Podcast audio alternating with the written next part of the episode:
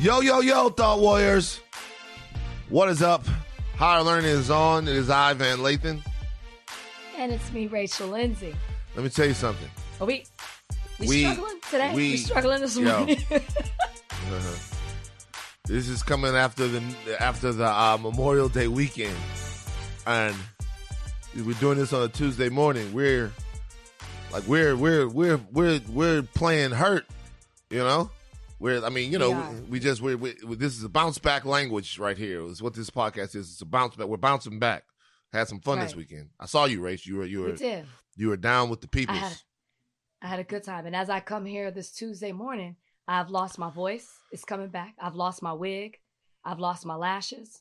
You see this? I'm I'm like I'm in, So you lost your Texas. voice. I don't found I don't found you know, I'm back to how I used to be. Yeah. Back So, to my roots down you here. you so that's what happens when you go home you lose all of that stuff and you become the inner rach that you used to be one more time you lost your voice your wig and your lashes And my lashes.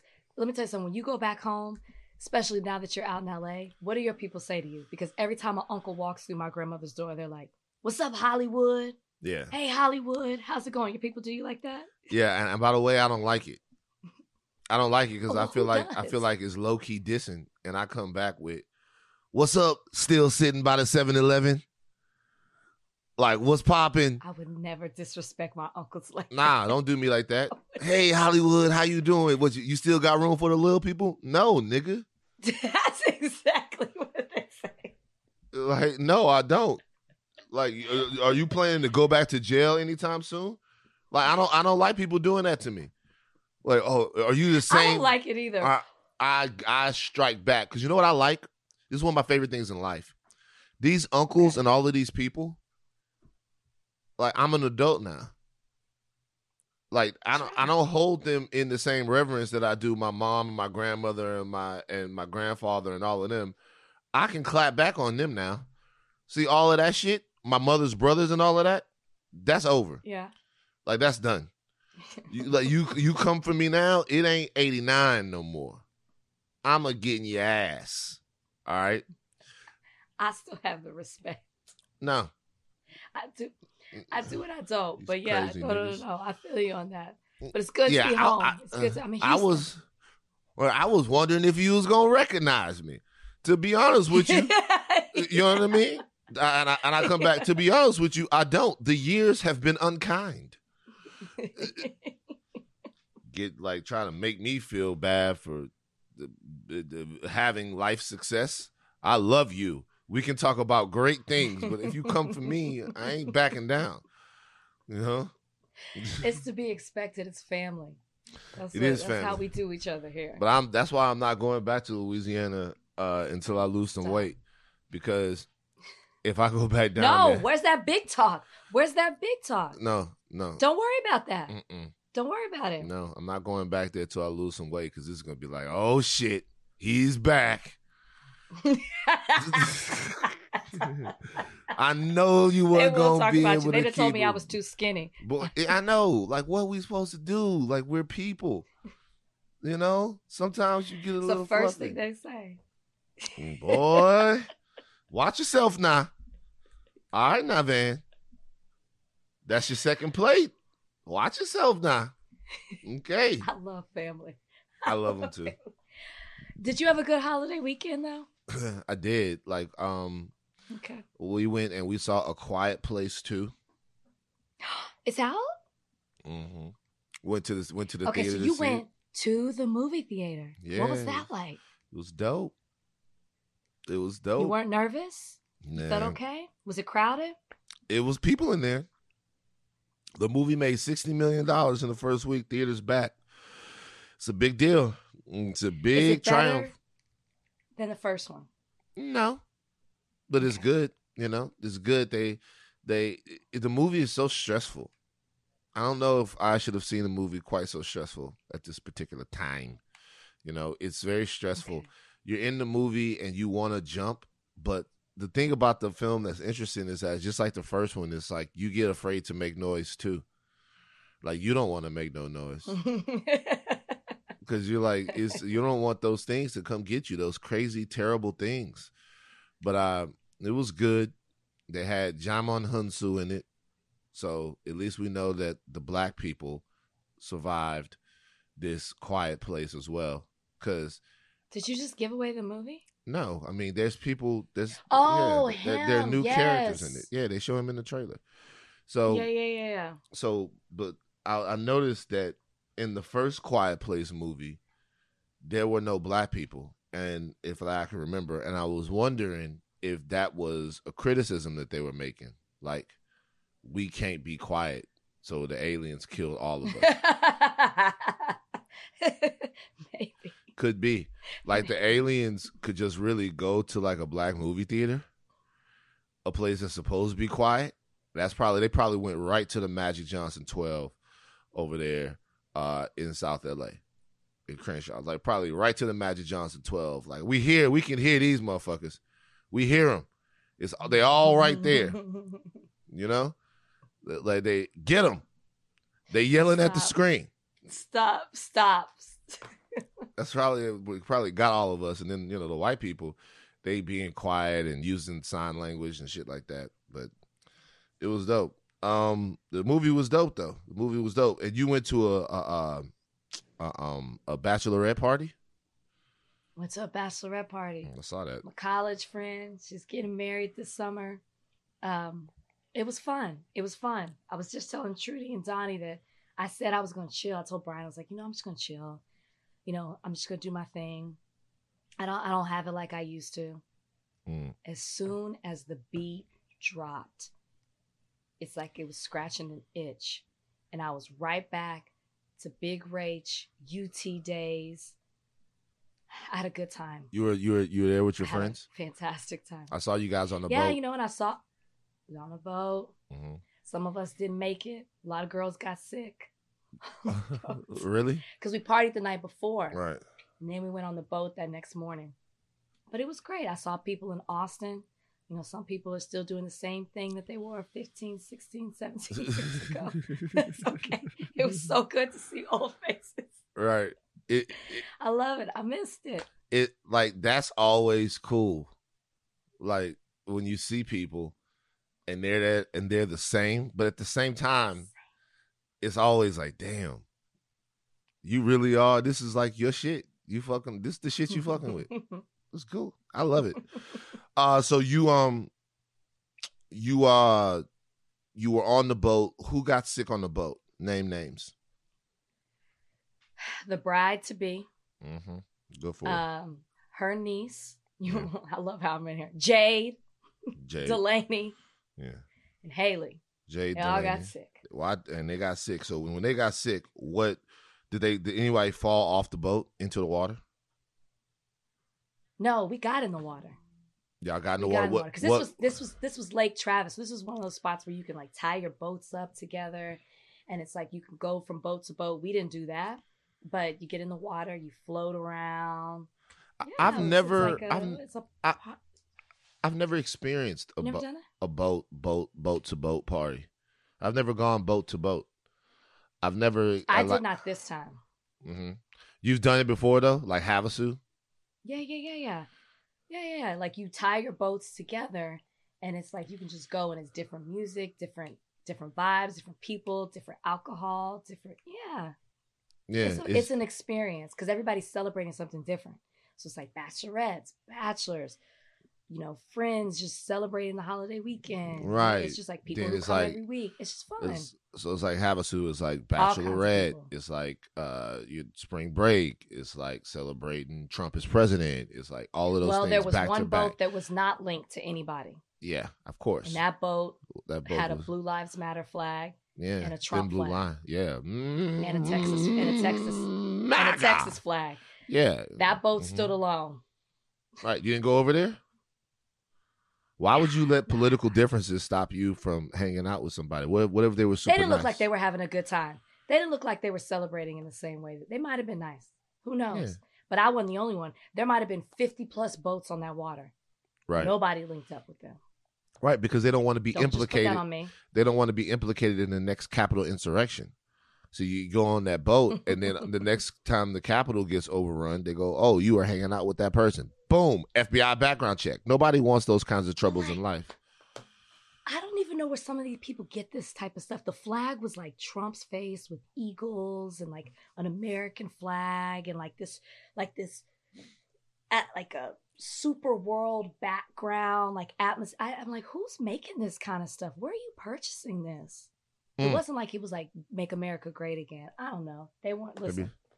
We weren't worried about them because we were having our own fun. Having a good time. Having a good time. That's amazing. That is amazing. This episode is brought to you by Thomas's.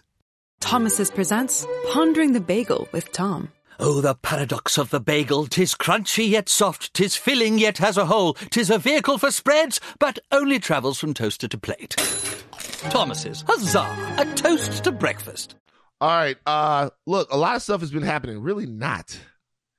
It's actually not true it's like there's not a whole ton of shit to talk about. We should be real, okay? But there is something that we do yeah. want to uh to to discuss with you guys. It is the 100th anniversary of the Tulsa Race Massacre. Now that anniversary has already passed, okay? Um as this podcast will go up, this that anniversary has passed, but it was a couple of days ago that marks the centennial of the Tulsa Race Massacre. Now, I'm sure that most of the people listening to this podcast are aware of what happened uh, in Tulsa uh, those 100 years ago. You had black people, which had their thriving, economically independent community burned, looted, destroyed uh, by a marauding group of white supremacists who used uh, a false accusation to justify going in and killing black people for simply being successful. Um, it was uh, something that really robbed that state, that area, of a lot of the economic stability that might have lasted generations because they destroyed mm-hmm. this amazing community. Um, Joe Biden issued a proclamation on Monday morning that said the federal government must reckon with and acknowledge the role that it has played in stripping wealth and opportunity from black communities. The Biden Harris administration is committed to acknowledging the role the federal government played in Greenwood and other black communities and addressing the long-standing racial inequalities through history uh, through historic investments in the economic security and children uh, of children and families, shall I say. Um, so I think what you're having now is or more than ever people are recognizing some of the ways that I put it to you like this. The situation in Tulsa, the situation in Rosewood, uh, places it also happened in places like North Carolina. They cut mm-hmm. directly against a narrative that black people didn't start their own communities, didn't start their own economies, didn't start their own American identities. And what we did was we fought to wait for handouts. Is that we right. in some way fought to wait for the white man to come in and give us anything. The rea- the reality is that uh, in many places we had started to build our own. We build, we had not started to build. We built our own, and right. we kept running up into a very very uh, familiar problem of white supremacists who were violent to us both economically, physically, and environmentally. So uh, I'm glad to see the Tulsa massacre finally started to become finally start to become um, a mainstream talking point. But once again, I wonder why an, an event in American history so sinister and so tragic has taken this long to be understood and this long to be discussed. So um, this is the 100 year anniversary, and you know we've seen it play out in pop culture. It was a big part of the Watchmen story arc. We've seen different people that have, you know Hollywood's got on it, and now Hollywood is of course turning it into something that they can package and that can package and they can sell. But it's important to know what it's been like historically for for, for Black people in this country. Um, yeah. And this is just one example of that. No, I mean, I think it brings up a good point of what it is that we're teaching kids in school. I did not learn about the Tulsa massacre until years later in Mhm. life, which is embarrassing to even admit. You know, whether it was that I wasn't taught in school or seeking it out myself, whatever the reason may be, I didn't know about it. And I know I'm not alone. A lot of people didn't. And when you hear these stories of Black Wall Street and Black wealth and how we were self sufficient and what we were able to do when things weren't being taken away from us. And then just even the aftermath, like I was listening to the story of the oldest survivor. I don't know if you, I, or I was reading the story about the oldest survivor, and just to hear her story of her childhood memories of what it was like to grow up in that type of community, then to have it all stripped away. They went from owning their own businesses to being sharecroppers Yeah. to to they're trying to file insurance claims and trying to file lawsuits to what happened and they're constantly denied they were forced out and then you hear about how they've for generations and generations how this has affected them so when they're fighting for when i hear like the mayor of tulsa talk about that was a hundred years ago and we shouldn't be held you know accountable for what happened a hundred years ago for people who aren't even alive anymore it's just ridiculous when you see that what has happened over generations and generations of how they haven't been able to overcome economically what happened to them, what was taken from them. Um, it's really interesting. So for people who might have be have that perspective of the mayor in Tulsa, I suggest that you listen to some of these stories of what people have gone through, what their kids, their grandkids, their great grandkids are currently going through because of what happened and was taken away from them a hundred years ago. Um, it's really interesting and Yeah. just educate yourself on what's happening because although that it happened yesterday it was today a hundred years ago that they woke up and they saw the aftermath the bodies in the street the businesses still burning the next day. Having to run out of town and go to the next place trying to look for work and reestablish what they lost which most of them never did. So, well said. So, I'm reading something by Professor uh, Alicia Odell, who has estimated that the losses um, were at between 50 and 100 million dollars. Mm. Uh, and most of the insurance claims, like you said, were were never paid out. Uh, insurance companies weren't held responsible. The, resp- the insurance wasn't responsible uh, for the riots. What they said. This was a study done by Harvard. So, um, it, nobody really knows how many people were killed, but uh, a, a lot of people who earn wages for their family uh, were, were were killed. A lot of the economic bedrocks of families were killed. Um, before this, there were 20 black doctors, 68 teachers, and eight black attorneys living in Tulsa. There were four grocery stores, Baker's Grocery, the North Greenwood Grocery Store, the Tip Top Grocery Store. So that tells you right there. Four grocery stores to serve one area tells you that the area is economically bustling, right? Especially if it's a relatively small area. There was a drugstore, Ferguson's Drugstore, the Color Insurance Associations, they had their own insurance, the Pig Bond Taxi Line, 10 tailor shops, five restaurants, a furniture store, a chiropractor's office. All right. So I want you to look at how well rounded a community that is. And I want you to think to some of the narratives that we deal with in terms of why there aren't any thriving black communities, why black black black people don't have communities that look. And by the way, this wasn't a one off in Tulsa. Like to be honest with you, some of these places were killed by outright violence, and then there were other slower deaths that some of these places died. You know, some of this has to do with capitalism and globalization in places like Detroit. When Americans up there lost jobs, a lot of those jobs that, that were lost were to working black Americans who were trying to, we are as, as affected or more affected uh, by hypercapitalism at the top of the American economic food chain and things of that nature. So I just want people to know that you hear narratives in America about what we're incapable of. And those same narratives refuse to point out like what it was and what it is that we're up against.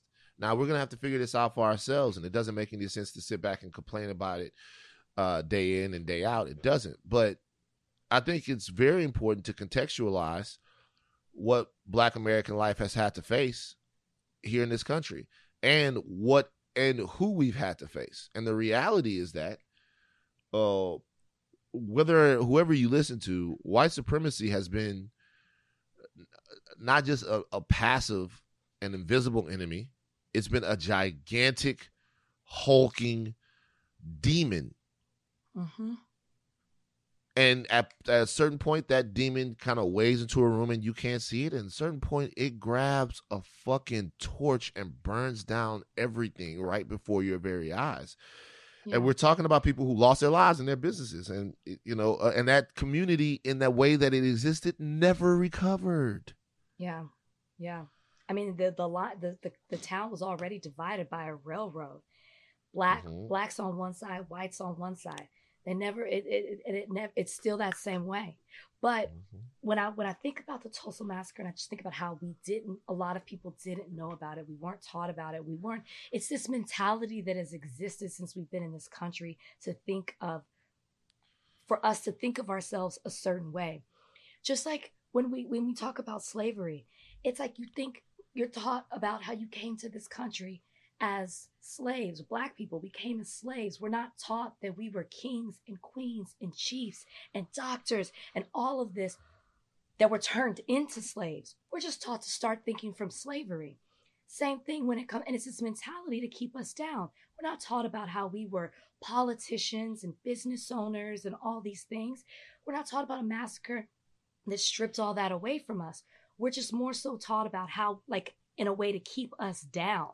And I think that's what's so troubling. And so when I think about Tulsa, I think about also how we were taught about how we first came to this country. It's really troubling, and I'm and I, and I'm glad it is coming to light because of this narrative that has been created about how Black people are in this country in a negative way. 1,256 homes were razed in the uh, terrorist event in Tulsa. Another 215 were looted. 215 what? 1,215 Another 215 homes were looted. 1,200 1,256 homes were destroyed. Hundred at least 191 Black-owned businesses. 191, at least, were destroyed. Hmm. telling you guys. I'm telling you, it's not the only place that it happened. There were race, there were uh, racial situations like this in places like Atlanta, places like Rosewood, North Carolina, New Uh, York City. New York. It it, it it's uh, you guys. It it's not it's not crybaby stuff. It's history, and it's symptoms of the larger problem.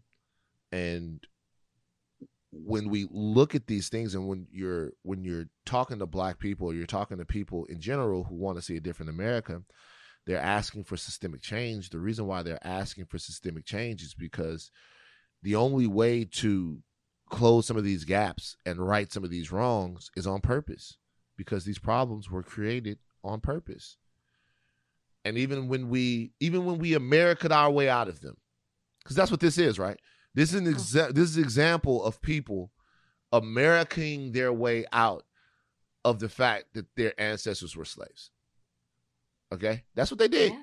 they america Yeah. their way out of The it dream. the dream. They said, dream. "Hey, you know what we can do? We can do it on our own, America.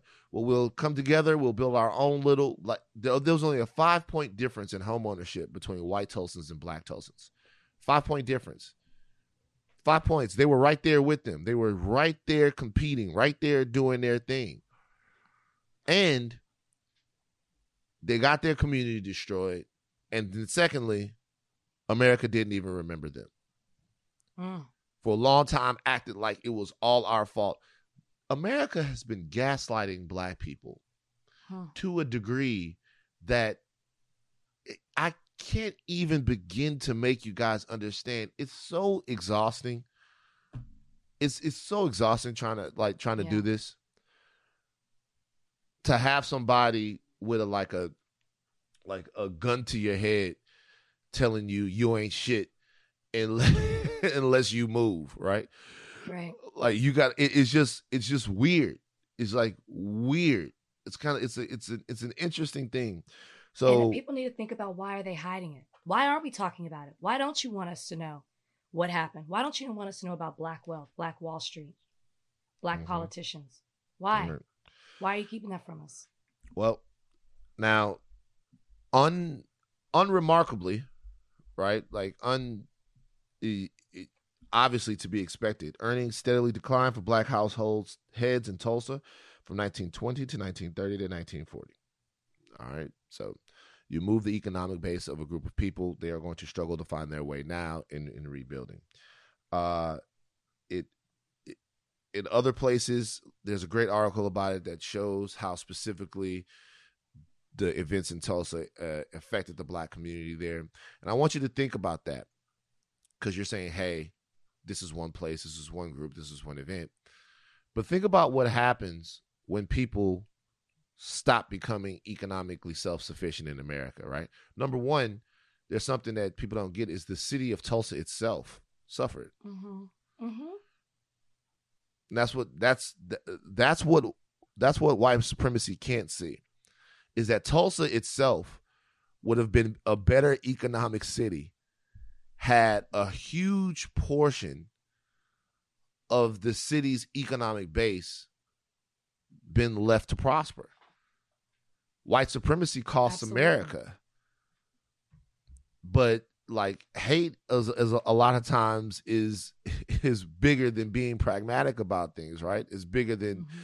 than than than being smart about them. But Right. in all of these areas where uh black Americans uh are redlined out of home ownership or or or econ- have suffer economic or environmental terrorism, that means that you're making less productive members of society. Systemically, you're doing that, which means we're not getting the capitalization off American individuals that we should be getting. Mm. So, uh, and then you know, if you had that viable part of Tulsa, who who knows how big of a place Tulsa is? Who knows how that affects the economy of Oklahoma? Then you have people that with that base go to different schools. They move away. Who knows how many lives, how many lives were affected by the people that were killed and the businesses that were destroyed 100 years ago.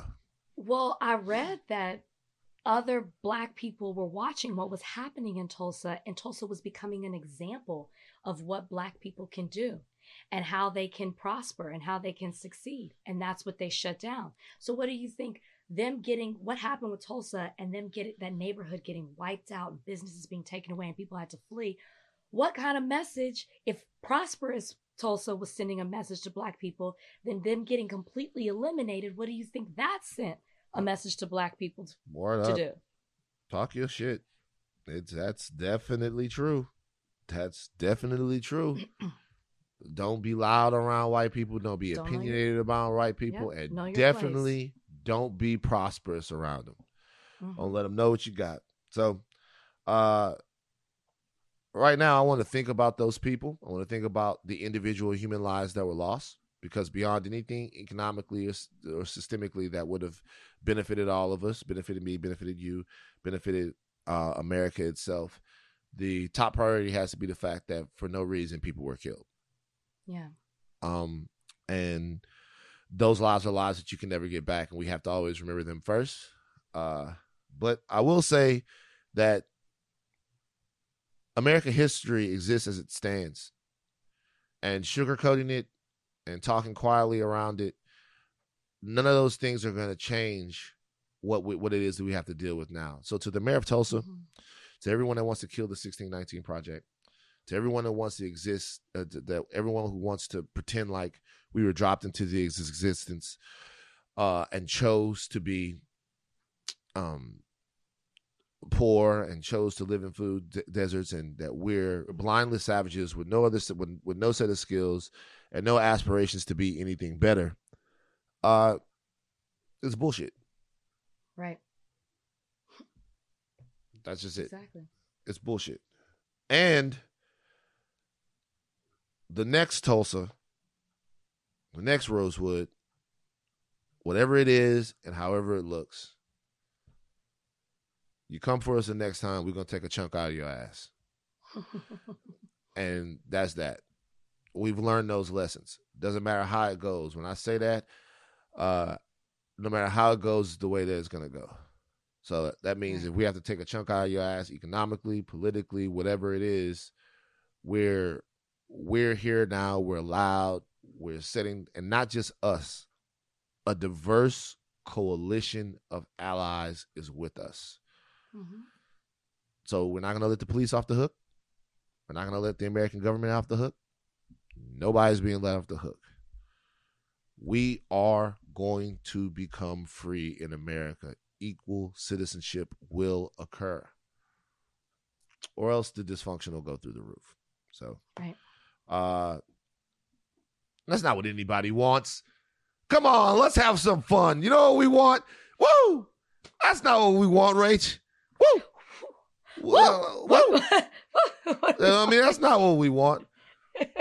We're gonna figure it out together. I was getting a little bit, I was getting a little somber right then. I was thinking about all those people who died for no reason other than the fact they were black, and it was making Somebody me sad. Somebody has to, because this country didn't. So. Did you did you hear me getting more militant? I just threatened America. Uh, But Yeah, you but you know what? did. I just I, I just threatened America, but now I'm here. I'm back. I'm ready to go. You know what I mean? Let's have some fun. we can do it together. I just heard you say you're going to stand up for yourself. That's all I heard. Yeah, I'm gonna stand up for myself. I'm gonna do it. I was mad, and I'm still mad, but it's me, Van. You know, come on, guys, let's have a good time. Woo, Rachel, we, we exactly. That's us. Don't fuck Listen, with us, though. I'm glad. Don't fuck I'm with glad us. we are bringing recognition though to what happened a 100 years Mhm. ago. Yeah. So you know, We like to have fun. Term, but we need to talk about it. We Talk don't don't don't stop fucking with us. All right. Okay, everybody you listening, we love you now. We'll get together. We'll we'll all go on the boat together. Stop fucking with us. All right. Our ancestors went through that. We're not going through it again. I just look. I just did you notice? Have you ever noticed that my nose is crooked? No, Look. man, it doesn't look crooked to me. My nose points to the right. It, it, it doesn't look crooked to me.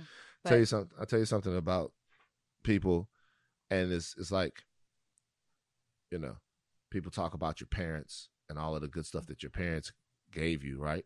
Mhm. I didn't ask for a crooked nose. who has a crooked nose? I have a crooked nose. Did you get it from someone? It would have had to have been from my either my parents. Like you know, it's their fault. It was it an old injury? You ever been hit in the nose before? Yeah, but that is not what happened. First of all, I don't even know why I'm entertaining this because I don't see a crooked nose. It's definitely So crooked. not. So I guess my thing is, Turn, turn. like, eh, eh, see, this is crooked. yeah, I see nothing. I see Okay, nothing. so here's the thing: can you can't you blame your parents for stuff like this too?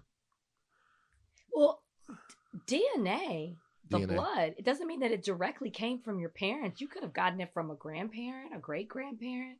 Don't just put that on them. Aren't those still my parents technically though? I mean, I guess, but Great it's not like grand. directly from them. Like they, it's not their fault that their parent gave it to you. Let me ask you a question. Once again, there is no crooked. I'm not doing this. It's I'm crooked. not. I'm not. Let, let's let's just say that there was a way that you could fix aspects about your DNA that you could manipulate. Let's say that you and Brandon, uh, Brandon, ooh, I love. Brandon. Who- What about who's Brandon?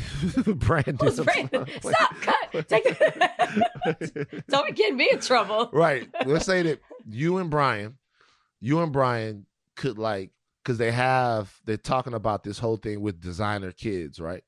You can sit Oh, down yeah. and let's say that I wouldn't do it. why you wouldn't? No, I I, don't want to play God in that way. Like, But is- but how is it- Gender. But how is it playing? Gender. Is that playing God though? so? I'm designing my kid in a Yeah. petri dish. Yeah, how's that Like playing it's God? one thing if you have fertility issues and you're trying to conceive and you need assistance. It's a whole nother thing that you're like, I want this and I want this. And I just, I don't know. I just, So- just let it happen the way. Is it playing God to take your diabetes medication? No, What's the difference? you're just trying to monitor your health. You're mo- assistance. you're using the science that is available at the time Okay, so science to to, prolong is not your life. fine. You do that. You pick out your child. I would. I don't want to take away from my natural features. You know what I mean? If Yeah. my baby has a gap, let that gap shine. I'm not talking. If it's got big lips and a big nose and big eyes and a big head, because that's all me, Mhm. let them have it. I wouldn't be. Con- I wouldn't be concerned with beauty. That's not what I would be concerned with. You want to control their personality? Yeah, that's what I would be. You know what and what would you do? I would make I would make the baby into hashtag cool baby, because I'm not cool. You know, You don't Um, think you're cool? I'm very emotional. I'm neurotic. Okay, I have an anxiety disorder. You mean but my- chill. But my baby would be hashtag cool baby.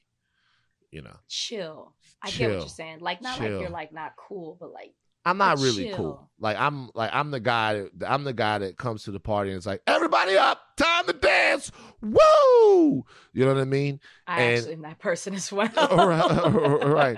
Like I'm, I'm the, I'm the dude that walks by people who he doesn't know, slaps them on the knee, and goes, "Yo, you look like you're not having a good time. What the fuck is wrong? You need a drink."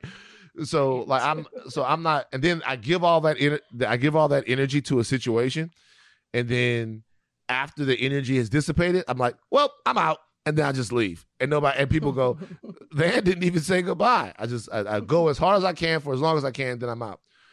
But hashtag cool baby would be different. Hashtag cool baby.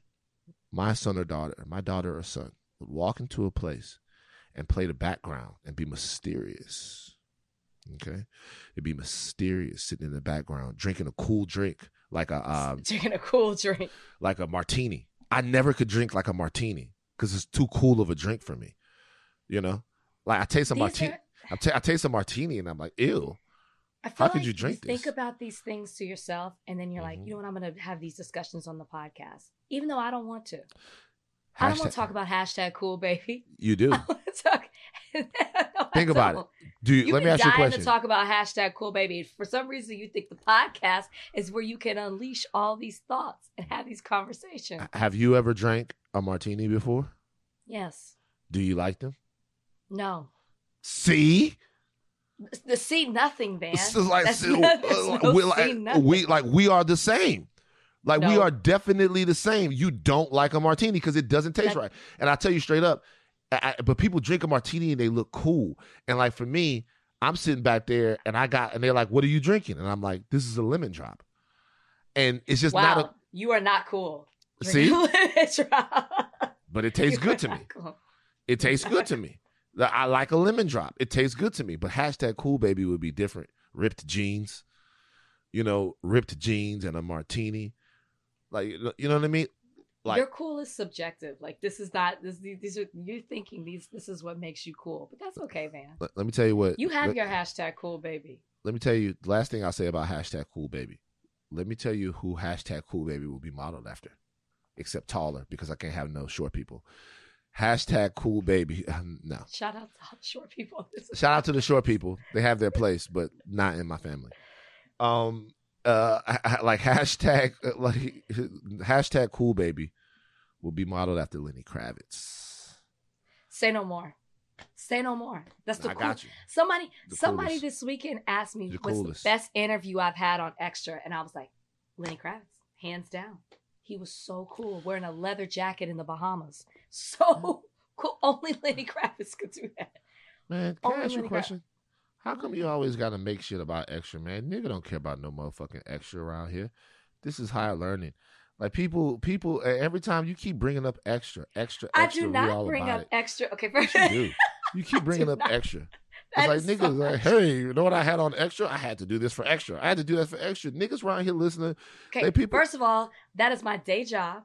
I do it every day. Mhm. So it naturally comes up in conversation. And Nobody asked you to talk about hashtag cool baby. Nobody asked you to talk about aliens like you do. Nobody asked you to, to name drop all your friends like you do. Oh, wow, Nobody asked you to keep good bringing up. Joe Budden, Rory, and Mal. Ooh, Nobody asked you to keep doing these things. Yet we talk about them on the podcast. Don't do me, you, Van Lathan. Don't do me. Like on a redirect, I lost. Objection sustained, Your Honor. Rachel Lindsay, that was that was attorney Rach right there. It just came in on the redirect and blew that whole argument these up. terms that you're using came in on the redirect. Attorney, is that what that means? Is that the redirect? Like what? what I quite. love lawyer shit. I love it. 'Cause It's, it's- like because it plays out great on TV, but in real Yeah. life, court is boring. Court is not that interesting. It's long. It's tedious. Like, Mhm. it's not that fun. Sorry, you- folks. so. So is that what a redirect is? Is that what it is? Like you? What is a No, redirect? re- a redirect is when like one side presents their case. Let's just say the Mhm. prosecution does their case. The Okay. defense comes up and does a cross examine, and then the prosecution comes back and they redirect, like they ask them a question. All right, real They quick. ask more questions. Did you ever go in court? Did you ever do a trial? I was in trial when they announced me as the Bachelorette. And you just fucking left I the was- trial? I left. I had done a direct of a of a expert witness. It was a crazy trial too. An expert. This was actually interesting. Civil litigation normally is not. This Mhm. was.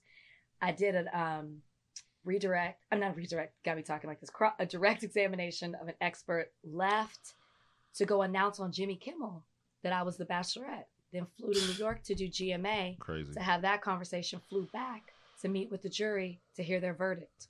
Just sold out the justice system to be on The Bachelor and The Bachelorette. It's crazy. Like you got probably got a text right in the middle of the uh, the witness taking down a corporation, going, "Hey, this is the, like my my environmental rights have been," and you're like, Oh, shit. Hey. rights. "Hey, hey, hey, I'm not gonna hold you. I'm not gonna hold you." I know you got a story of how you got fucked over by this insurance company and they put lead in the water. I'm not gonna hold you, but I gotta go do Jimmy Kimmel. Like seriously, I'm not gonna hold you, but I'm out. All right, I will say that the judge was mad because Right. they all the jury saw me on GMA and they were like, "Wait, isn't that our attorney? What's up?" She's like, "Why didn't you say anything?" I was like, "We asked the jury and voir dire if they know Rachel Lindsay. They said no." Right? What else They are you supposed to what do? are you supposed to do? Well, I'm not gonna hold you, Judge. Get the fuck out of my face. I'm about to go make millions. You know what I'm saying? Get out of I care about you.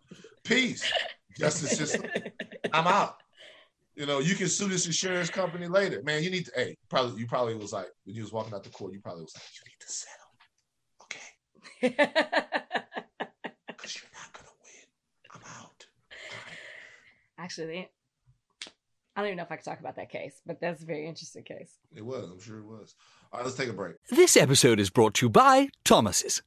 Thomas's presents Pondering the Bagel with Tom. Oh, the paradox of the bagel! Tis crunchy yet soft, tis filling yet has a hole, tis a vehicle for spreads, but only travels from toaster to plate. Thomas's, huzzah! A toast to breakfast. Uh, so big things happening in the world of tennis. Uh, Naomi Osaka has Yeah. withdrew from the French Open. Now she's citing her well-being for this. Uh, so some time ago, Naomi said that she would not speak to the media during the uh, the French Open hmm didn't want to talk to the media. Um, and after this, eh, I guess the other Grand Slam organizations had sort of started to collude to fine her and maybe suspend her, maybe stop her from playing in these other Grand Slams because um, she was refusing to speak to the media. They were making a big deal about this. So to Yeah. combat this, Naomi Osaka has completely dropped out of the uh the the French Open. She's now not going to play. Piers Morgan always uh very, you know, he's always got a lot of compassion.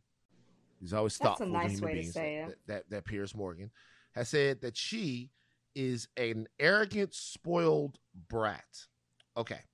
So they were fining her for not speaking to the media. Then it started to be like they were going to suspend her and stop her from playing in Grand Slams. Talking to the media is normally in any of these sports a part of your job. People think that talking to the media when you're an NBA player or you're in some of these sports is elective. It's actually normally a part of your job. It's normally you're contractually obligated to talk to the media. So there is a school of thought here to say that Naomi Osaka is not doing part of her job by not talking to the media. Um, where do you stand on this? She's obviously doing something she feels like she has to do for her well-being and her mental health. Uh, she doesn't want to be chewed up and spit out by the media machine in this to this degree anymore. So I guess I'd ask you, what what do you think about this in its totality, as far as what what you what you know? Well, I, I stand on the side of Naomi because I the when I hear a Piers Morgan say things like she's a spoiled brat, you're obviously not taking into consideration the deeper meaning behind it. She's not saying that she's tired of talking to the media and she just doesn't feel like it today. She's saying it's a deep rooted issue with her mental health, which she has spoken out on before about the extreme anxiety that she suffers and depression. She talked about it from 2018, that historic win and how it affected her when people booed her for, for one of the biggest moments in her life. She has been I don't want to say she's talking about it great lengths, but she talked about it enough where we know that this is an issue with her. She has even had to come out and apologize for the way that she has handled a situation when it is in regards to her mental health. This is ridiculous. I understand that that might be a part of the sport where you are required to talk to the media, but there has to be some sort of common ground that we can take into consideration when it comes to dealing with mental health.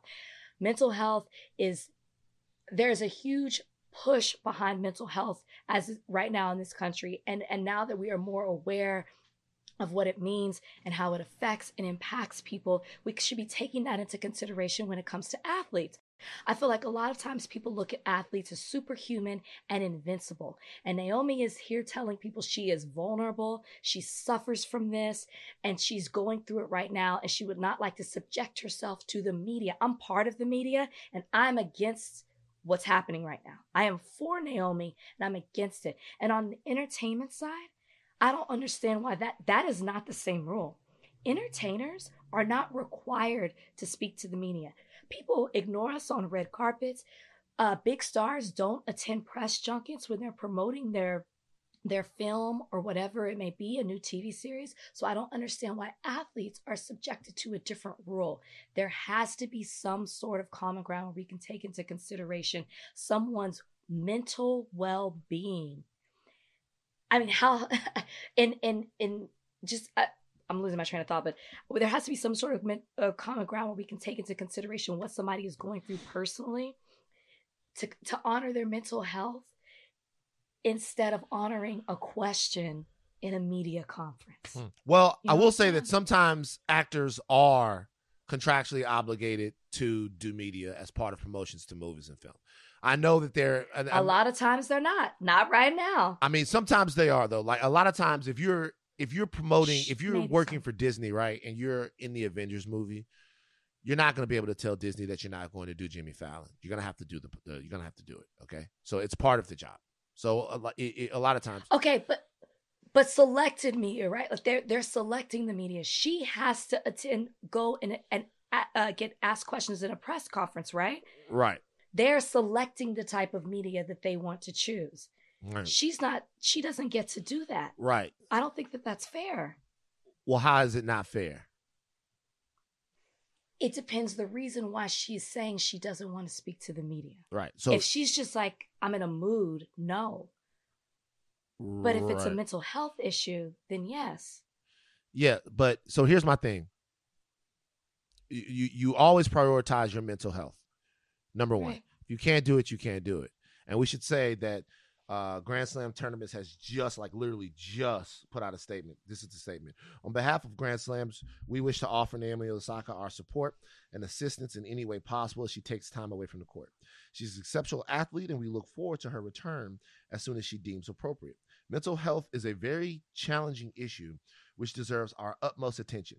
It is both complex and personal, as what affects one individual does not necessarily affect another. We commend Naomi for sharing in her own words the pressures and anxieties she's feeling. We empathize with the unique pressures tennis players may face. While players' well being has always been a priority to the Grand Slams, our intention, together with the WTA, the ATP, and the ITF, is to advance mental health and well being through further actions. Together as a community, we will continue to improve the player experience at our tournaments as it relates, including as it relates to the media. Change should come through the lens of maintaining a fair playing field, regardless of ranking or status. Sport requires and uh, rules and regulations to ensure that no player has an unfair advantage over the other. We intend to work alongside the players, the tours, the media, and the broader tennis community to create meaningful improvements. So, Grand Slams, we aim to create the stage for the players to achieve the highest accolades in our sport. Okay. So here's the thing. For me, what I've learned is when I can't do it, I can't do it. Naomi Osaka has uh she uh, by right of human birth has earned the right of self-care. When you're born into the world, onto the planet, you have earned the right of self-care. There's nothing else Right. that you need to do. There's not you don't have to work specifically hard. By being human, you you've earned the right of self-care. Okay. Um so but there is a component of this to where this is a requirement of her job. And the reason why it makes sense for her to take time away is because she needs to be able to decide for herself whether or not there's one portion of her job that makes it too hard for her to do it. Right? Like that she needs to decide whether or not she can do that, whether or not because speaking to the media is too big of a part of all of these sports for athletes to not do it. Like you, you- if you even like with Kyrie Irving, right, or anybody else, I support anybody who decides that they have to not do something for their mental health. But it is a part of their job. It's like it, it, it's a, it's a, it's. It would have been like when I was at TMZ, me going, "Hey, I'm not going to be on camera today." Like, okay, if I can't be on camera today, then that's a decision I'm making for myself and my mental health. But the company is looking at that like, hey, you signed a contract. It's part of your job to be on camera. If being on camera is too stressful for you, then there might be a point to where you have to do something else. And so, and and so to me, th- that's a that's a thing. You prioritize your mental health first beyond anything. But sometimes prioritizing your mental health means that there are sacrifices that you have to make and things so that you have to decide you tennis? can't do. She can't play tennis because she can't talk to the media. Is that the other? Is that the option? The other option? What I'm telling you is, unless they change things, yeah, That would be insane. That arguably the greatest tennis female tennis player right now mm-hmm. can't do her craft because she can't talk to the media. There has to be some sort of she gets to talk to select media. Maybe she doesn't sit on stage in a press conference. Maybe it's in a private room. Maybe it's audio instead of a camera. There's got to be something. And maybe she has to talk to five, she has to do it a certain way five times out of the year, a five, whatever it may be, big tournaments. I'm not sure. There has to be something else rather than it's either this or it's this and nothing in between. Well, if it is something else, it would have to be something else for everyone, right? Because Everyone has the option. Sure, why not? right, so if you're asking me why do players have to talk to the media, I, I don't understand it as much in in in in uh in tennis, but in the other sports, I get it. The fan experience is a part of the game, and talking to the media about the game or about whatever happening uh, about whatever happened is the players communicating directly to people who want to cover and write about the game because there's a whole economy that exists outside of what's actually happening between the lines. So the economy that exists outside it helps to make the game bigger. Storylines make the game bigger. Like all of these things they make the game bigger, right? And so players talking to the media and engaging with the media is a part of that experience. And it's like something you have to do on your job. If you can't do it, it would be almost like if Naomi Osaka said, and there was a guy, there was a guy named Royce White. You guys might uh you might remember him. I think I want to make sure I'm getting his brother's name right. Uh, Royce White. He was a uh, he was one of the highest draft picks out of Iowa State that came into the league uh, some time ago, right? Um, he had a severe when I yeah Royce White. He had a severe uh, anxiety disorder. He had a severe anxiety disorder, right? And this was before mental health was something to to be discussed. This was before before everybody was talking about mental health, right? And the league, the NBA, you know, there was some talk that Roy said he didn't want to fly. There was some talk that Roy said all all kinds of things. I'm he says none of I'm actually going to bring him on the podcast so he can tell his story on his own, because he's a very interesting guy to talk to. He said that none of that stuff was true, but that Mm. a lot of the mental health things that he had, um, they the, the NBA just couldn't make en- enough sort of concessions for him to be able to play in the sport. Like the question would be, what if Naomi Osaka was too nervous to play in front of fans? Like what it like it the, the question then becomes it and I know that's different because that's definitely that definitely has to do with performance, but what I'm saying is she deserves all the support in the world. She deserves all the support that I would want in that same situation, knowing how much I'd struggled, right?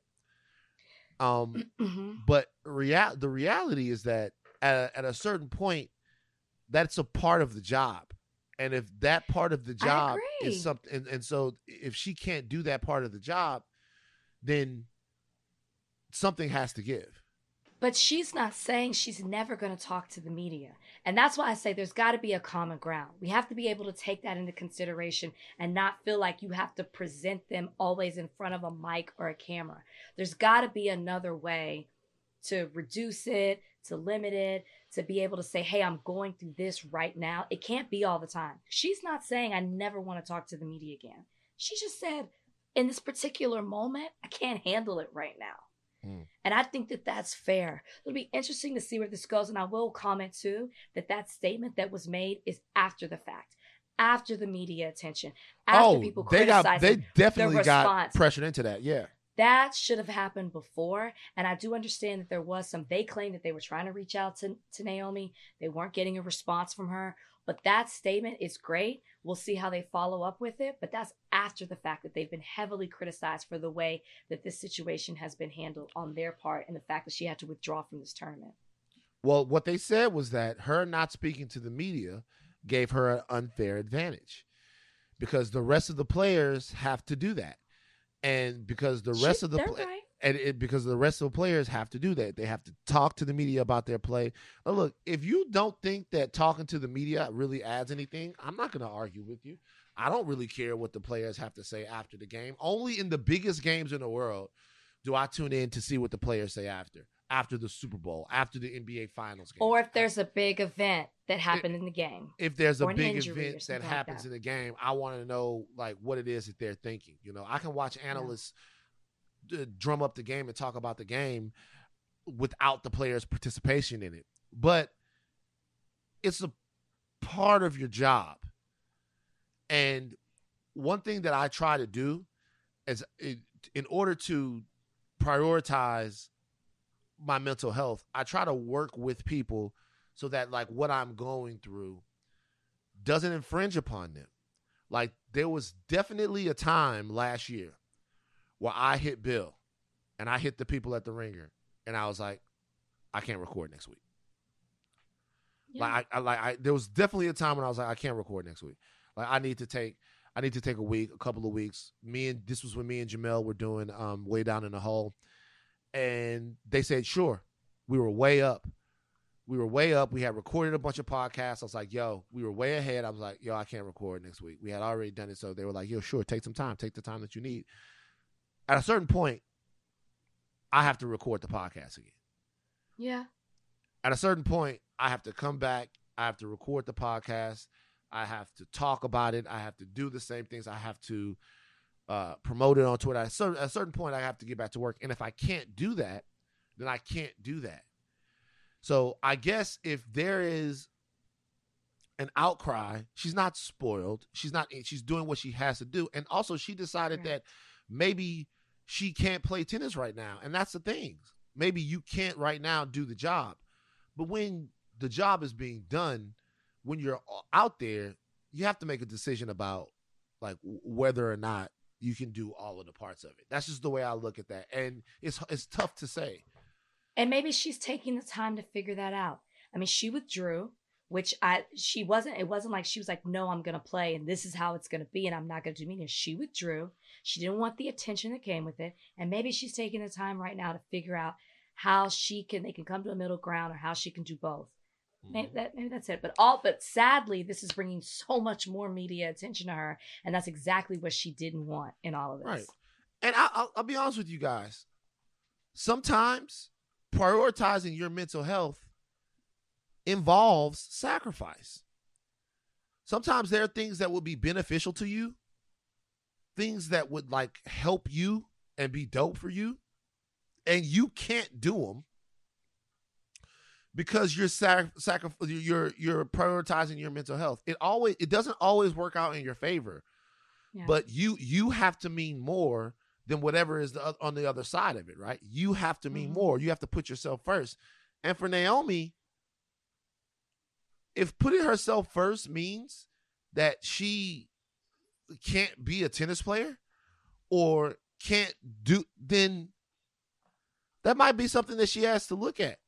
Or that that means that she has to lockstep and really go at the the the organization grand slams the wtp whatever um, or wta should i say whatever and really force them to make changes that will benefit all the players or have Sure. something worked out then she has to kind of figure that out too but it doesn't it's it's not always a situation to where people where you're gonna get exactly what you need from outside entities to prioritize your mental health you Mhm. know it just Mhm. doesn't it sometimes it that's not the way you know that it works people need me places and i can't be like i'm nervous i don't like to fly so Yeah. can we do can we record this on zoom they go no van you got to come out here You're you, right. you, you got to come out here. Like I, I can do it on zoom because i'm afraid to fly all right we're gonna get the next guy you know? So yeah. it's the way that it works. But I, I wish her nothing but she's doing the right thing. Yeah.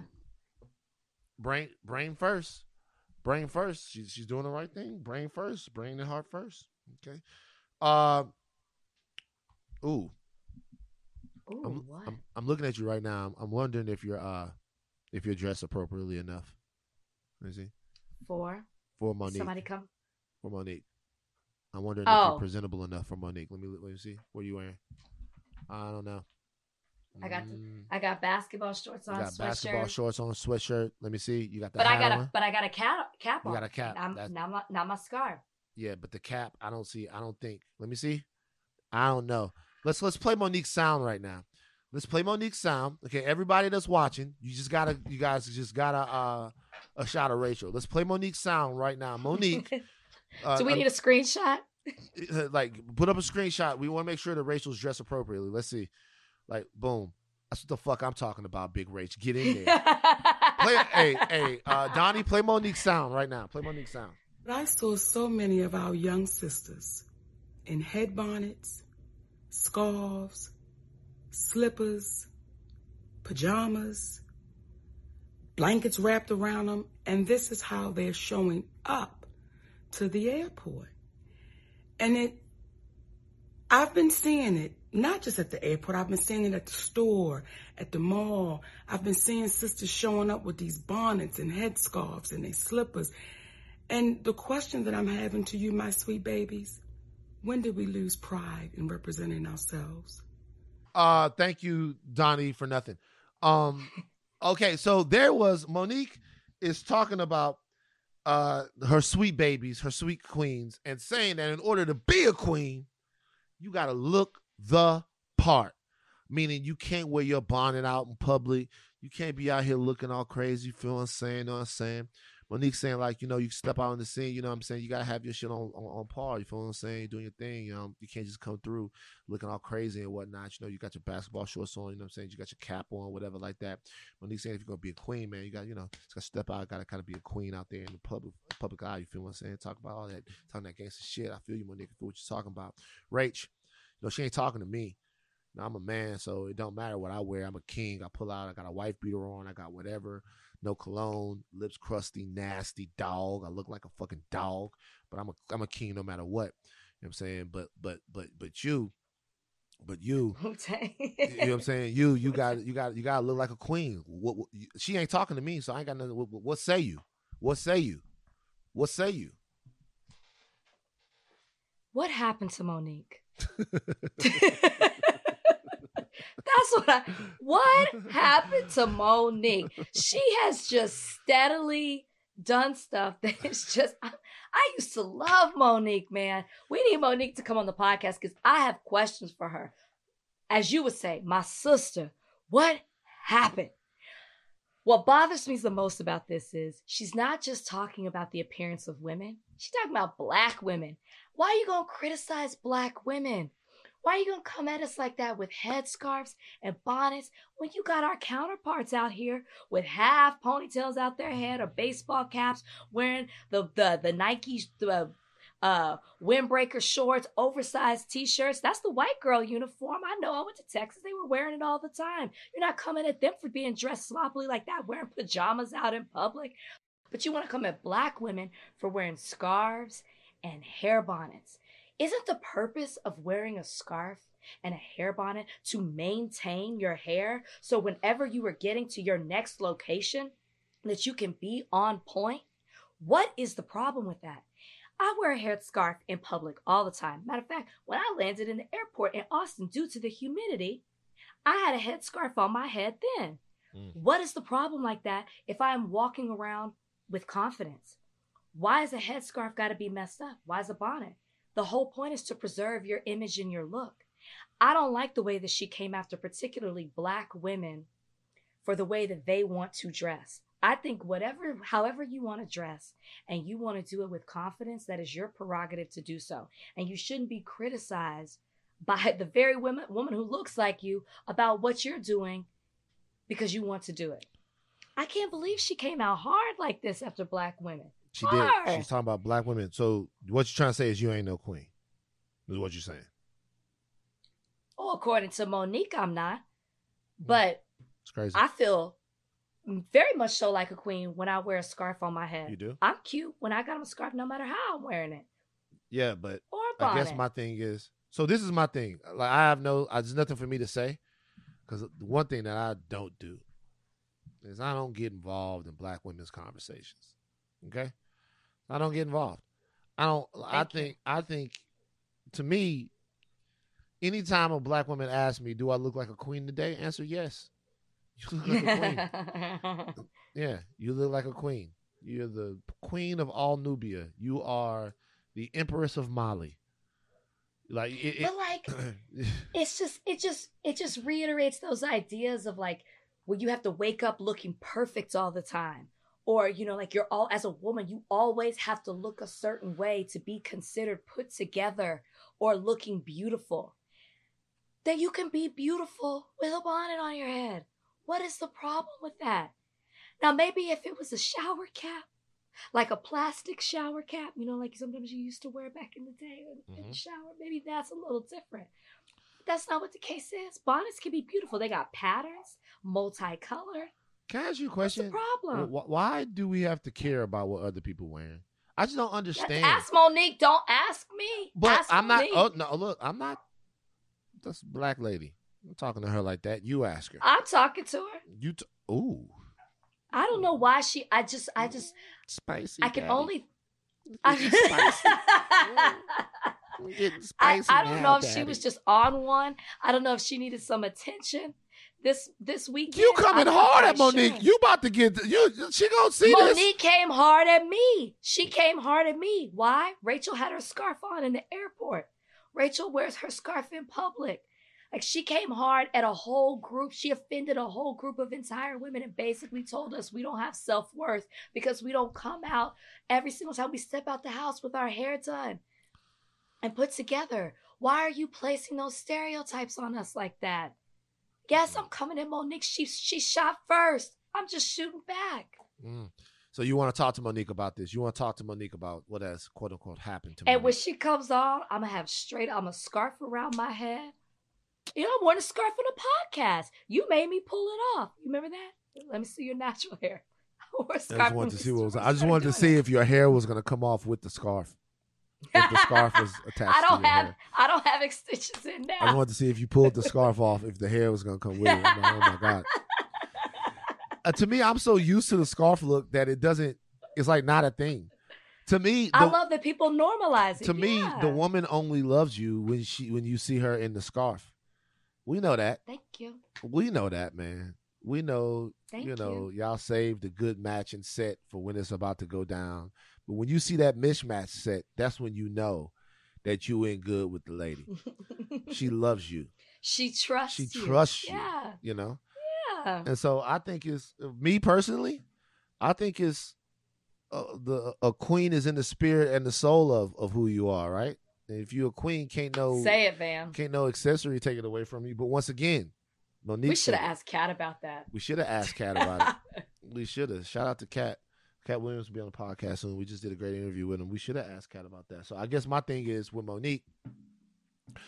Yo, man, it's a lot of sisters out here mad at Mo'Nique. Rachel, you you calling Mo'Nique out. You want her on the podcast. I, I can't wait. Come on. Like we should try to get Mo'Nique and see if Mo'Nique has something to say to Rachel and have a queen off. That's what they'll be called. The the uh the higher learning queen off. Mo'Nique and Mo'Nique was in her robe when she did the video too. Get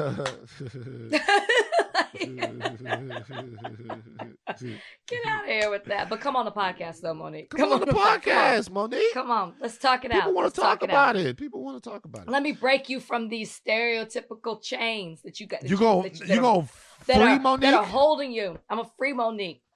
Hashtag. Free Mo'Nique. Hashtag free Mo'Nique. Hashtag free Mo'Nique. Put that out there, guys. All the thought warriors. Hashtag free Mo'Nique. Uh, Rachel trying to free Mo'Nique from these these shackles, these these shackles of patriarchy. Um. all right. Uh. Let's take a break real quick. Look, yo, look. This is one of the most interesting stories I have seen on the old Twitter sphere recently. Do you know who Ellie Kemper is? I do. Ellie Kemper was on The Office, and then she was on that show that I kept trying to watch but couldn't get into, The Unbreakable Kimmy Schmidt. She is 41 years old. Okay? She's 41 years old. Apparently, she was 19.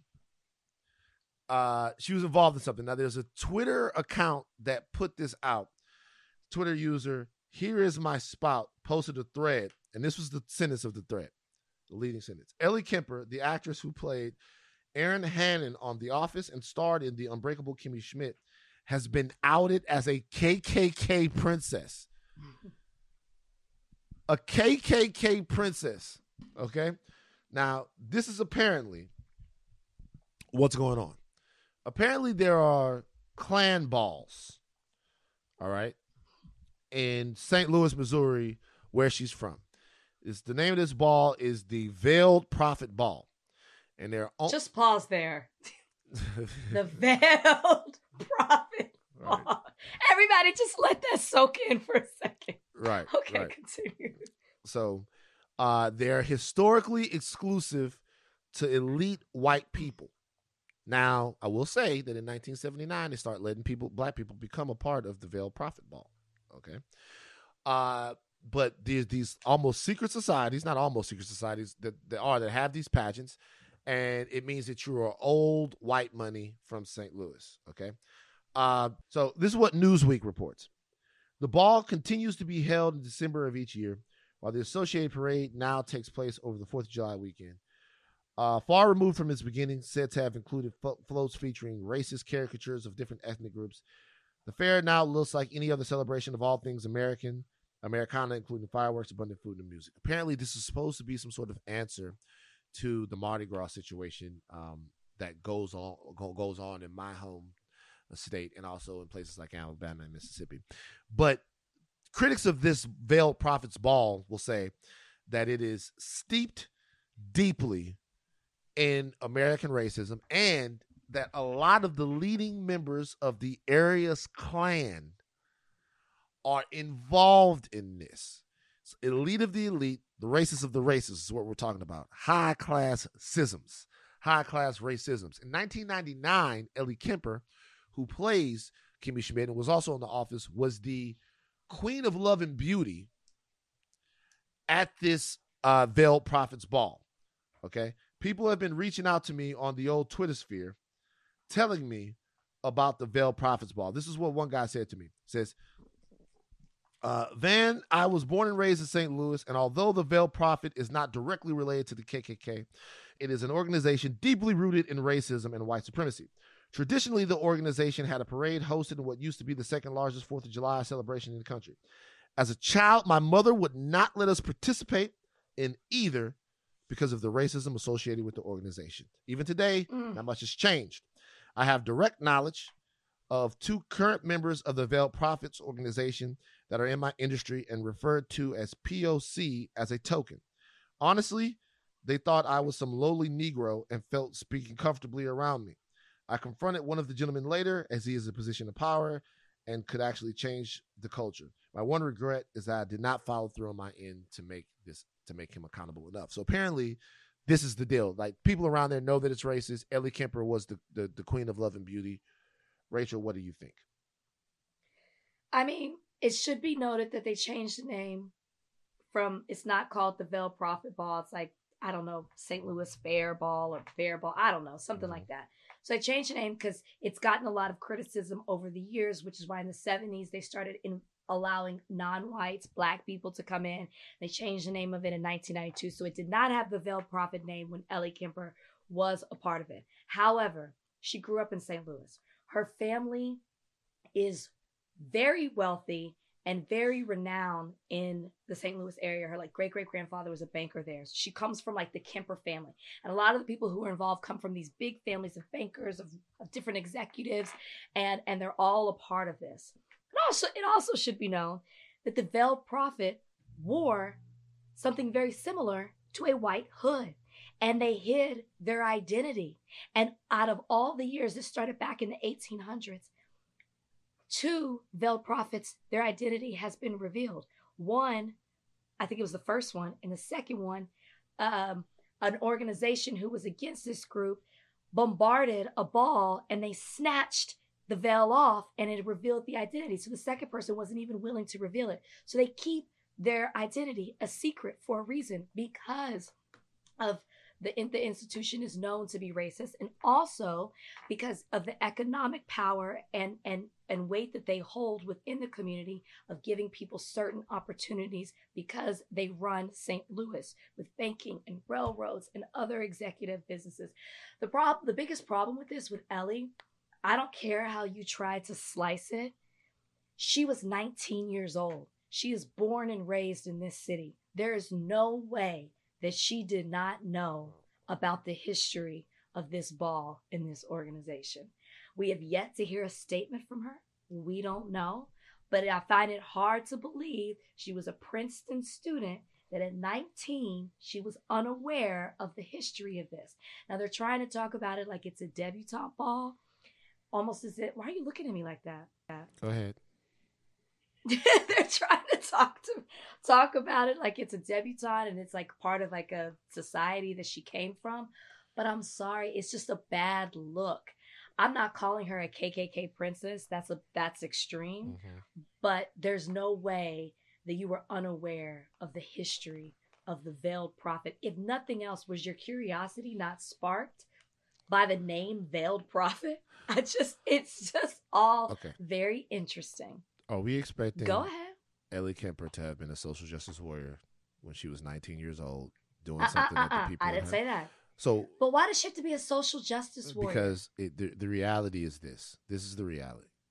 Should Ellie Kemper so she so she's a she's a victim of the environment that she- she grew up in. That's what you're saying. Number one, people often are. But number two, should Ellie Kemper come out and say, hey, yo, we have to do something about this. These balls are this, this one. Sure, she should. But at that time, No, at at that time though, like you, we, we say she was 19, she was old enough, she should have known. She's 19 years old. It's, it's like the guy that just the guy that just uh sent me that message. It was obvious that he knew how bad things were because his mother was informing him about it. And I'm not saying that Ellie Kemper or other people didn't know that people had these. we don't know. We don't know. So she should definitely address it now. But Thank you. we but we have to be honest with ourselves here. She was a kid, man. She's uh, I'm she not was 19. asking her to be a social justice warrior. Her sister didn't do it. Right. Her, her her sister didn't do it because of what? Or maybe her sister didn't win. Maybe her Maybe sister, her did sister but her didn't sister get- didn't win. Let me just say that. Maybe her sister didn't because win. what, like what I'm that. saying is that I'm sure there were people, but she's 19. I I I, I find it distasteful when when we go back. I, I'm gonna be real with you. The ball. Yeah. I think the best thing about this is that she did do it because now I'm aware of these balls, right? And people aware should be aware of these balls. get these balls. I just People should get these balls out of their system. I'm not Stop with these balls. I think it's extreme for people to say she's a KKK princess. That's wild to me. I wouldn't. I would not say. I, I. I'm not saying that, and I'm not saying she should have been a social justice warrior. What I am saying is, is it sounds like the people of St. Louis, Missouri, were very aware. If you lived there, you understood what this was. That's what it sounds like. We on the outside had no idea. I don't know So we don't know. We're assuming whether that she knew a lot or she maybe she knew very little because she hasn't spoken out about it. But it seems like it seems like if you were aware of this, if this was deeply rooted, especially with her family, who seem who she seems like she had fathers and grandfathers and great grandfathers who were all a part of this, that she was aware that there Look, that this was something. look. Is there a chance that Ellie Kemper is from some secret society or white supremacists that want to like take over the world I don't. bel I'm not. and look I'm out of special looking triangles and you know commune with the sun? Yeah, it's definitely possible. It's definitely possible, right? It's probably unlikely. I'm sure Yeah, there's I'm some. I'm sure there's that. some some some racism in her family, but maybe it is. Shit, I don't know if it's unlikely. Maybe it is. But the reality is, this is the same situation with Rachel Kirkconnell, right? Come out, be like, "Hey, look, my bad." Like it, like, look, this is bad. I know it's bad. I should have. I shouldn't have done it. I was a kid, child and this in no way reflects the person that I am today. There's all of this history behind stuff, and a lot of times we're just victims of American history, and more so, we're victims of things that are culture and tradition where we're from, and they're wrong and bad. And I'll make sure to be better and educate people on all of these bad balls. But for us, I think that's a great statement to make. and, and and bad, nobody likes a set of bad balls. You know what I mean? So And nobody likes that. When Rachel made her statement, the same thing. We said it was a fantastic apology. good. Like, great. Just- be better. so- now you know better. Do better. So now you know better. But what I'm saying is, is like, yo, man, when I was 19, it's just, is this what it's about? When I was 19, there are things that I did that I wouldn't do today. When I was Oh, sure. like when I was 19, there was stuff that I and even things there were when I there was stuff that my father thought that I agreed with when I was 19 that was wrong. They they just they just this Mhm. just taught me.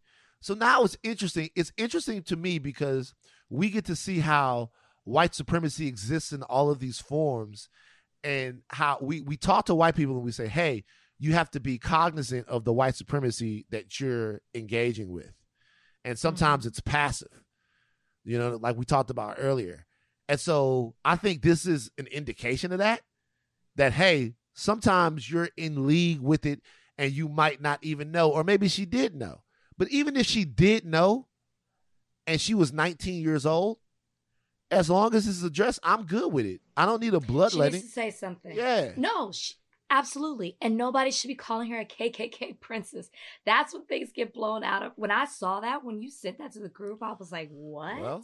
and then I read it and I was like, okay, this is this is ex- extreme. Yeah. It's like, but I, I do ask white people, like, where does it stop? Because you out somebody as a KKK princess, but you don't want to hear about other things that are directly re- a result of white supremacy, right? If you met somebody uh, right now from Georgetown University, like, do I get to call them out? It, it, it's- it, it's like, it- it's so this is what I mean. It's like we white we as Americans have to understand that it all comes from white supremacy. It all comes from there. Georgetown school, a lot of people go to Georgetown every day. Georgetown sold some of my ancestors. The Jesuits had slaves. So like all of these things that we're talking about, like don't stop at Ellie Kemper and the white supremacist balls. Why does St. Louis exist? Like what? Like how? Like how did these towns? Like what? What was funding all of this?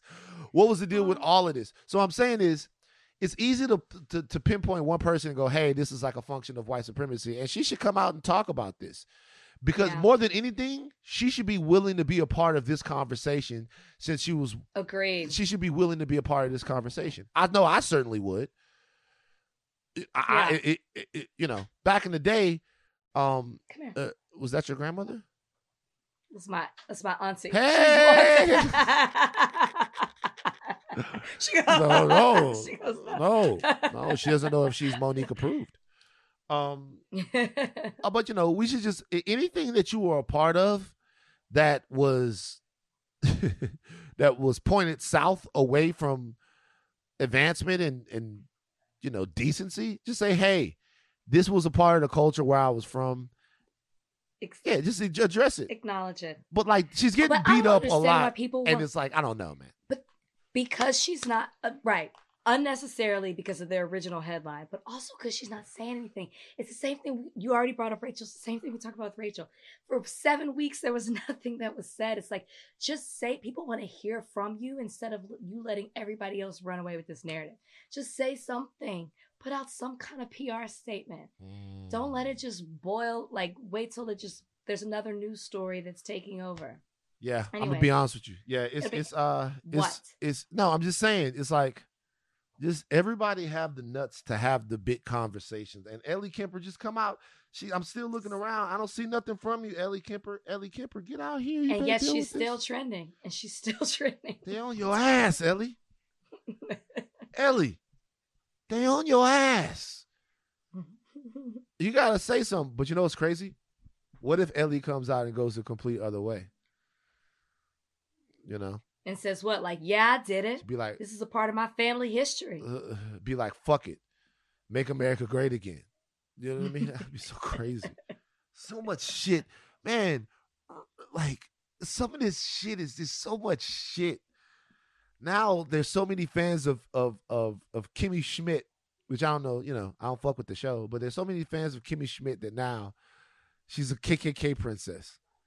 God damn. well isn't the, the premise of Kim, of kimmy schmidt that she came from escaped from a racist cult Yeah, that's what it was. A racist cult. And it might have been a thing. It might have been true. It might have been autobiographical. You know, Mm. is she she is a writer is she a writer on this show I don't know. I don't know. I know she needs to say something real quick. And I don't want to see no notes app. I want to see like she's she's like rap. I want to see no. you want to see a video I want to see her put her face on wax like Rapaport. what if she came out with the veil on and did the whole speech with the veil That would be crazy if she just doubled down. But see, if she came out with the veil on, Mo'Nique would like that because she would be looking like a queen. You see what I'm saying? And now people look. I'm looking at my mentions. Makes sense. The Office started to suck when she was on the show. It's like People are cruel, man. People are awful. This is what. Come on, say something, Ellie. Say something, please. Van is like Van. Do you think she should get canceled for this? No. No, I think she should be canceled for the way that she handles it. Not you're not Very not not canceled or or reprimanded. I don't believe in that cancel shit. Or not called out for for having done it. Called out for the way that she handles it. You got to handle it, Ellie. All right. Um. So let me ask you a question here. It's it's Van's very serious question of the week time. Okay. Okay. It's it's Van's very serious question of the week. All right. This is very true. You listening? Can't help it. Your voice changing everything. Let's go. You ready for this? Yes. Okay.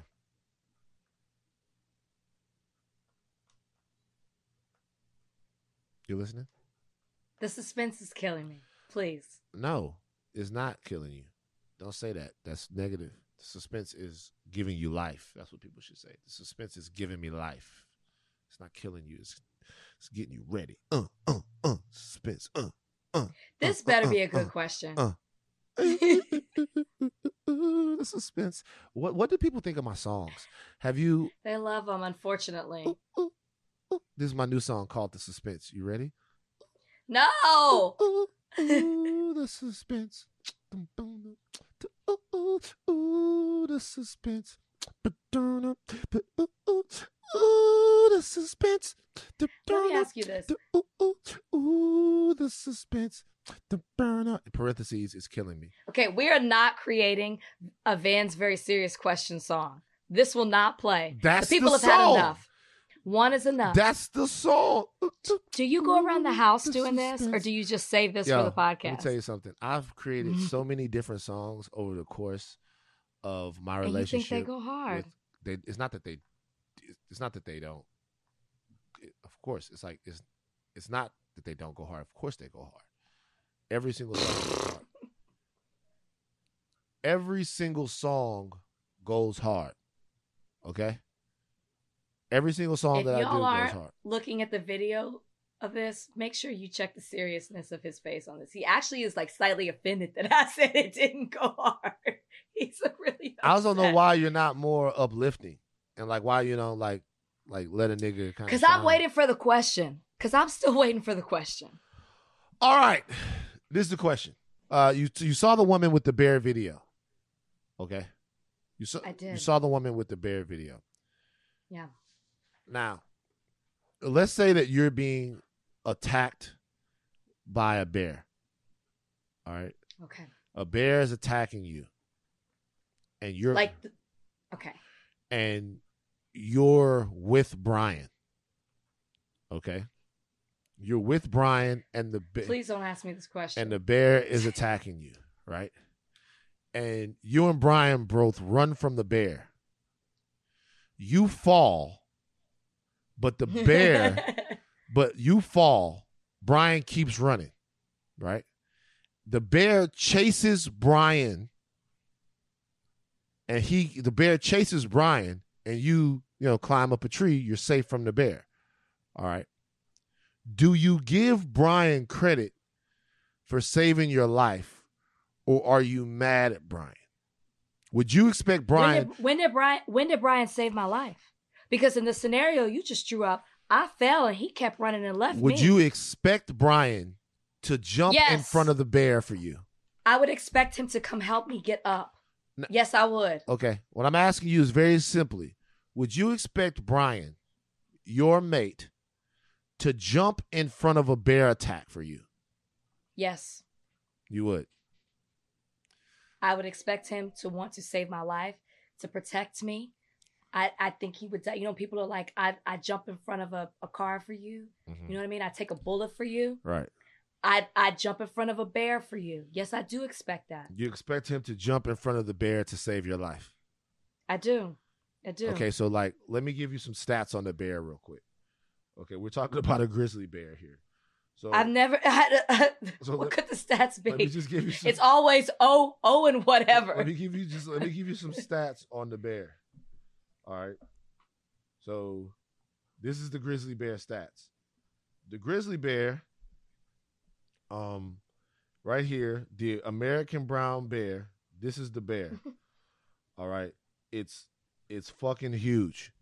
All right. I just want to let you, That's stat number one. I just want you to know that the grizzly bear itself, the uh, the male grizzly bear can weigh up to eight hundred pounds. Eight hundred fucking pounds for the bear. Okay, the largest bear ever recorded is fifteen hundred pounds. A large coastal bear. A large coastal bear a large one. When standing up, how how how how how tall how tall do you think the bear is when standing up? Fifteen feet. It's fucking ten feet tall. Okay, it's ten What's your feet point? tall. So if the, These stats supposed to change my answer. if a bear is attacking you, you would want your significant other not to save their own life, to continue to live, but to put their life on the line for you and get mangled by the bear. Is what you're saying? I don't think Bryan would be able to live with himself knowing he just left me out there. He'd get over it. I it. don't think he could live with that. He- yes, e- eventually he would. But if he, but it would be honorable of him to throw himself in the ring of fire to save me. And as sad as I would be, as I would be like, my husband sacrificed his life for me. Okay. Can I ask you a question? What if Bryan sacrificing No more his life questions. meant that both of you would die? We tried. We tried. what? What? At least he tried. He tried. Mm, mm, mm, He tried. mm, mm. That's my answer. I'm sticking to it. Bryan, if you're listening, you better save me or Okay. try to save me. If At we least getting attempt attacked, if if we getting attacked by a bear, I want Kalika to run. of course I'm gonna run. You think I'm gonna stand there? No, what I'm saying is I don't want her to come back and help me if the bear is on me. Don't help me. Like run to safety. Go I think safe. Bryan would say the same thing. But ask Kalika if she Wait, wait, fell, wait. would she want to? Is this a gender thing? Maybe. Wow. now, Monique is like. looking I'm right. hearing myself. is this I'm a hearing gender myself thing? talk. I'm hearing myself talk, and I'm like, but honestly, I'm gonna be honest with you. If I, if Bryan fell, I would absolutely. I would never keep running. I would never. And so I think it's not a gender thing. I would just know what I would do, and I would expect him to do the same thing. If Bryan fell, there is no way I would not run back and try to help him up. No So way. this- I would never. this is my thing. He would tell me to keep going. There's no way I would let him. And so that's This what I'm expecting. It's reciprocity here. This is my thing. I think before the fitness assessment that we did, I would have expected Kalika to, you know, but now it's like, nah, nigga, you so fast, nigga, run. You jump so high, nigga. Before the fitness assessment, I'd have been like, yo, we worked.